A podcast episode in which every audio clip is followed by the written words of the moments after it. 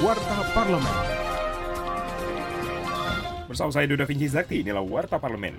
Keputusan untuk membuka opsi rehabilitasi bagi pengguna narkoba merupakan pilihan yang baik untuk saat ini. Wakil Ketua Komisi 3 DPR RI, Ahmad Syahroni menekankan sanksi penjara hanya diberikan kepada pengedar dan bandar narkoba. Politisi fraksi Partai Nasdem ini menyambut keputusan Jaksa Agung yang menerbitkan pedoman nomor 18 tahun 2021 tentang penyelesaian penanganan perkara tindak pidana penyalahgunaan narkotika melalui rehabilitasi dengan pendekatan keadilan restoratif sebagai pelaksanaan asas dominus litis jaksa.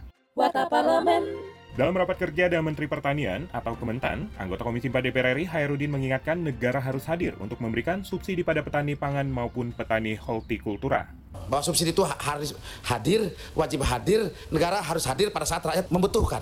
Kalau tadi ada dorongan bahwa cukup tanaman pangan aja urusan subsidi kita konsentrasi, saya pikir di daerah-daerah yang bukan tanaman pangan dan itu rakyat kecil yang butuhkan pupuk subsidi, dia butuh Ponska, dia butuh ZA, sementara dia juga tidak punya kemampuan untuk beli.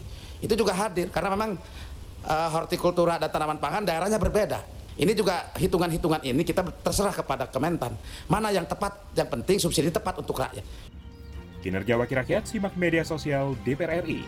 Sekjen DPR RI melalui TV dan radio parlemen kembali mengadakan Lomba Orasi Bintang Orator atau LOBO. Lomba kali ini mengajak publik untuk memberikan masukan terhadap rancangan Undang-Undang Konservasi Sumber Daya Alam Hayati dan Ekosistemnya atau RU KFDAHE yang sedang dibahas Komisi 4 DPR mahasiswa, siswa, dan masyarakat umum dapat memberikan masukan untuk mendukung kelestarian alam hutan Indonesia, sekaligus menjadi peserta lubu dengan mendaftarkan diri melalui email bintangorator@dpr.go.id.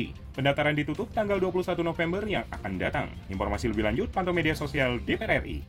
Televisi Radio Parlemen Demikian Warta Parlemen, Produksi TV dan Radio Parlemen, Biro Pemberitaan Parlemen, Sekjen DPR RI.